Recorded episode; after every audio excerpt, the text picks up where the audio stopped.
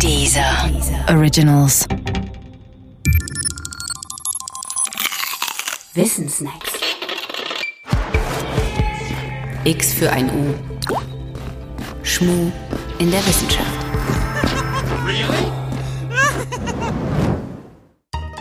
Der Cardiff Giant. Ob man die Texte der Bibel wörtlich nehmen soll oder nicht, darüber gibt es unter Christen keine Einigkeit. Wer es aber doch tut, der hat vielleicht mit einigen Stellen Schwierigkeiten. Und wie die von Kritikern benutzt werden können, davon legt der Cardiff Giant Zeugnis ab. Beim Cardiff Giant fing alles an mit einem Streit über die Bibelstelle Genesis 6,4. Es heißt da, damals und auch noch später lebte auf der Erde das Geschlecht der Riesen. Über die tatsächliche Existenz jener Riesen stritten sich nun ein bibeltreuer Methodist und ein Atheist. Irgendwann in den 60er Jahren des 19. Jahrhunderts. Sie stritten sich so sehr, dass der Atheist und Riesenbezweifler, ein Tabakanbauer namens George Hull, eine schlaflose Nacht mit Überlegungen darüber verbrachte, wie er den anderen, den Methodisten, hereinlegen könnte.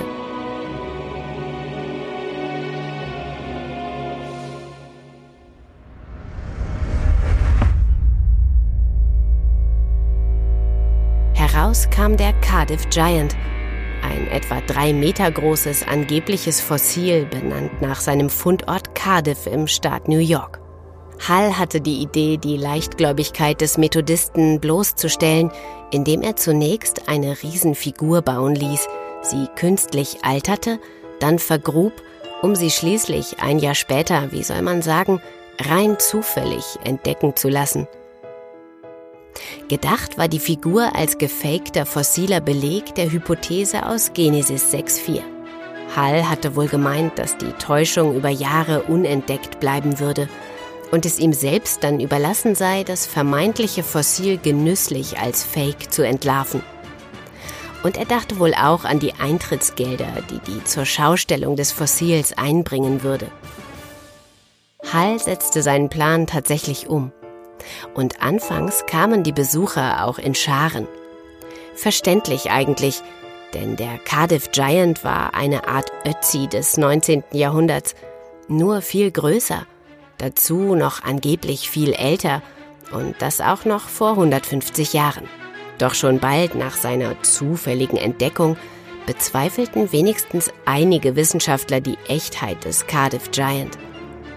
Die Zweifel hatten viele Gründe und der wichtigste lag im Material des Fossils. Es war nämlich einfach nur aus Gips gefertigt. Und damit hatte sich der Spuk auch schnell erledigt. Trotzdem ist der Cardiff Giant als Amerikas größter Hoax in die Geschichte eingegangen. Die Zeit war damals wie gemacht für solche Hoaxes, denn zehn Jahre vor dem Cardiff Giant hatte Charles Darwin sein evolutionsbiologisches Fundamentalwerk über die Entstehung der Arten veröffentlicht. Die Folge? Das breite Publikum interessierte sich plötzlich für Ausgrabungen, fossile Funde und Evolutionsbiologie. Allerdings ohne von der Sache irgendwas zu verstehen. Und in solchen Situationen ist es leicht, Menschen ein X für ein U vorzumachen. Und das auch noch vor 150 Jahren.